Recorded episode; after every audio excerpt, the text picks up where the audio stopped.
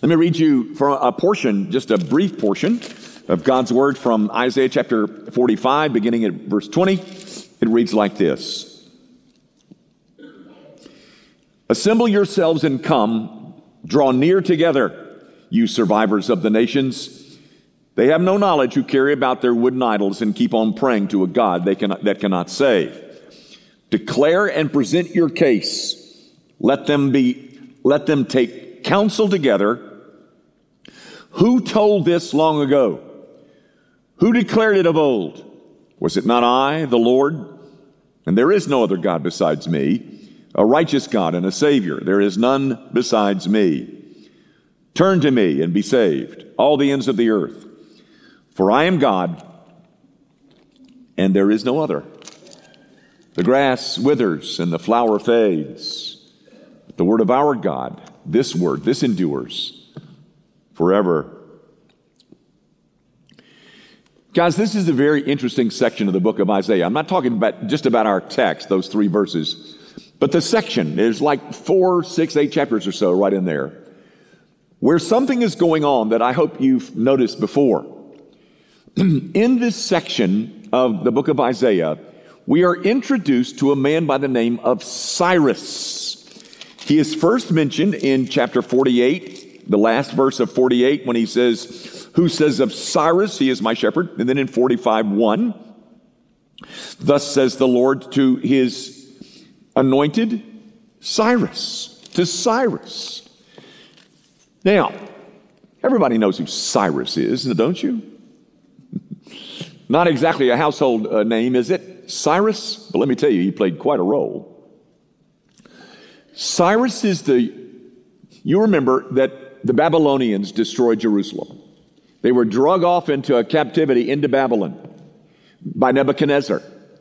Nebuchadnezzar died, other kings came, and then the Media Persian world uh, grew, developed their own army, and came over and defeated the Babylonians under Cyrus. He was the Persian king that defeated the Babylonian Empire. now, the interesting part of this is that he is mentioned in chapter 44, verse 28, 150 years before he was ever born. The Jewish historian by the name of Josephus, does that ring a bell? Josephus is pretty much known, I think. Josephus tells the story that uh, on one occasion, Cyrus, the Persian king, was having the book of Isaiah read to him. And he heard his name. He was so impacted by the ability of this God to predict the future that he then determined that he was going to make sure that it got carried out. And so he set in motion all of the machinery necessary so that the Jewish captives held for 70 years in Babylon could now return to Jerusalem. Not only was he the one that decreed that they would be allowed to leave, he also paid for it he also determined that not only would they leave, but that the Persian Empire would pay for it. Now, guys, when we come to our text, which is in 45, Isaiah is speaking prophetically, he's speaking predictively. Now, notice what he says. um, he says that you survivors of the nations, that's those captives that are going to come back. And he was saying, uh, you know, don't mess around with those idols. And then in verse 21, present your case. Now, here's God presenting his case. Who told this long ago? Who declared it of old? Guys, what is the this what is the it? Who declared this of old? well, the this is the rising of the Persian Empire that would come and defeat the Babylonians and that the king of the Persians, Cyrus by name, would then free the Babylonian captives. Now, guys, he said, Who said this? Who predicted it of old? Who was the one that said 150 years before it happened that this was going to take place? Was it not I? Says the text. Was it not Yahweh who said this? And on the basis of his control of history, he makes this claim There is no other God besides me. You survivors would have the audacity to mess around with a rock? With a block of wood? Oh, they can't talk to you. But I, Yahweh, here's what I did I predicted the future 150 years out. Because there is no other God like me. There is no other God. That's the claim that is unfolding in front of you based on this mention of Cyrus. Do you see that? Do you get that? So there, pardon me, there's the claim. But then comes the appeal. I'm the one that predicted it. There is no other God besides me. Now, that God, who is the only God, who controls the future, turns to the audience and makes an appeal. Verse 22 Turn to me and be saved. now, guys, can I tell you a little story about that text? Um, here's somebody else. Here's another name for you. You've, you've got Cyrus down. Here's another name for you, but I bet you know this one Charles Haddon Spurgeon. You ever heard of him? He is considered by all of us, whether you're an Arminian or Reformed, he is considered to be the prince of the Christian pulpit. The greatest occupier of the pulpit was Charles Haddon Spurgeon, and boy, he is something. He was, by the way, reformed, but um, pardon me. this um, Spurgeon tells this story of him in his in his biography, in his autobiography, that he was in he was I think he was about 18 years old, and he was in deep bitterness of soul, anguish of soul, and he he um, was trying to figure out life and so one Sunday morning, he decided that he must go to church. And so he got up on a Sunday morning to head to church, and unknown to him, in the night there had been a snowstorm. But he determined, I'm going to go anyway. So he heads to church in the midst of all the snow and realized that so many of the churches in the village were closed because of the snow.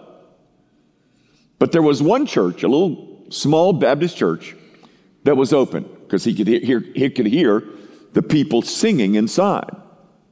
So he decided to go inside. He realized once he got there that the preacher had not been able to get there because of the same snow.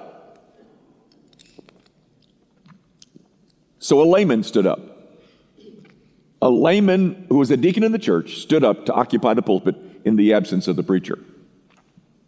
Now, from there, let me read to you Spurgeon's own words about what happened.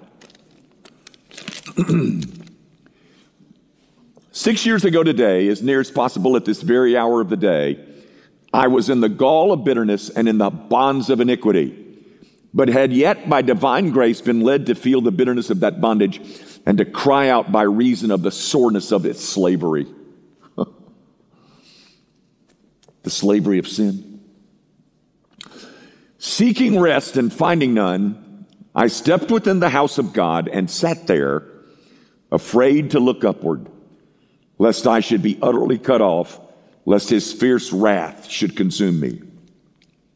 The minister, this layman deacon guy, rose in his pulpit, and as I have done this morning, read this text Look unto me, and be ye saved, all the ends of the earth. For I am God, and there is none else. Isaiah 45 22. Spurgeon says, I looked that moment. The grace of faith was vouchsafed. That's a word we don't use, but it just means given. The grace of faith was given to me in the self same instant. And now I think I can say with truth, ere since by faith I saw the stream, his flowing wounds supply, redeeming love has been my theme and shall be till I die.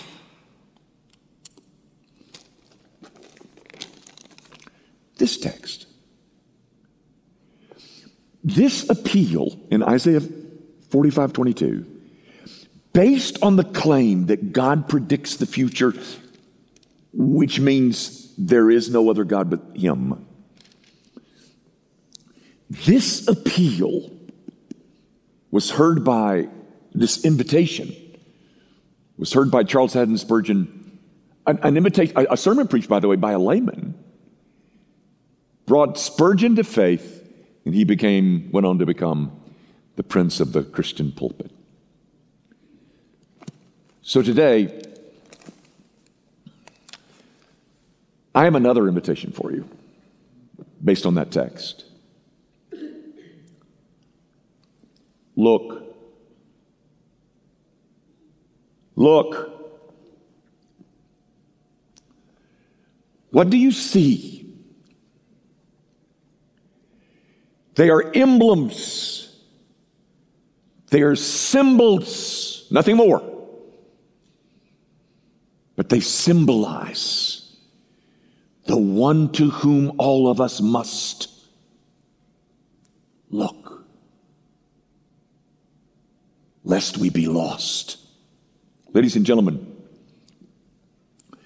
this sacrament is a visible portrayal of the very thing to which we must look if we are ever to be forgiven of our sin. So, come join us as we remember the very centerpiece of the gospel message the broken body and shed blood of Jesus Christ. May we pray together.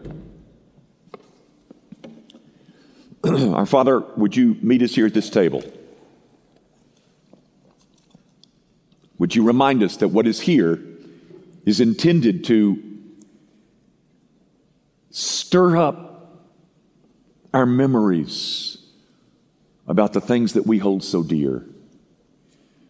Would you meet us here, O God, and nourish the souls of your people?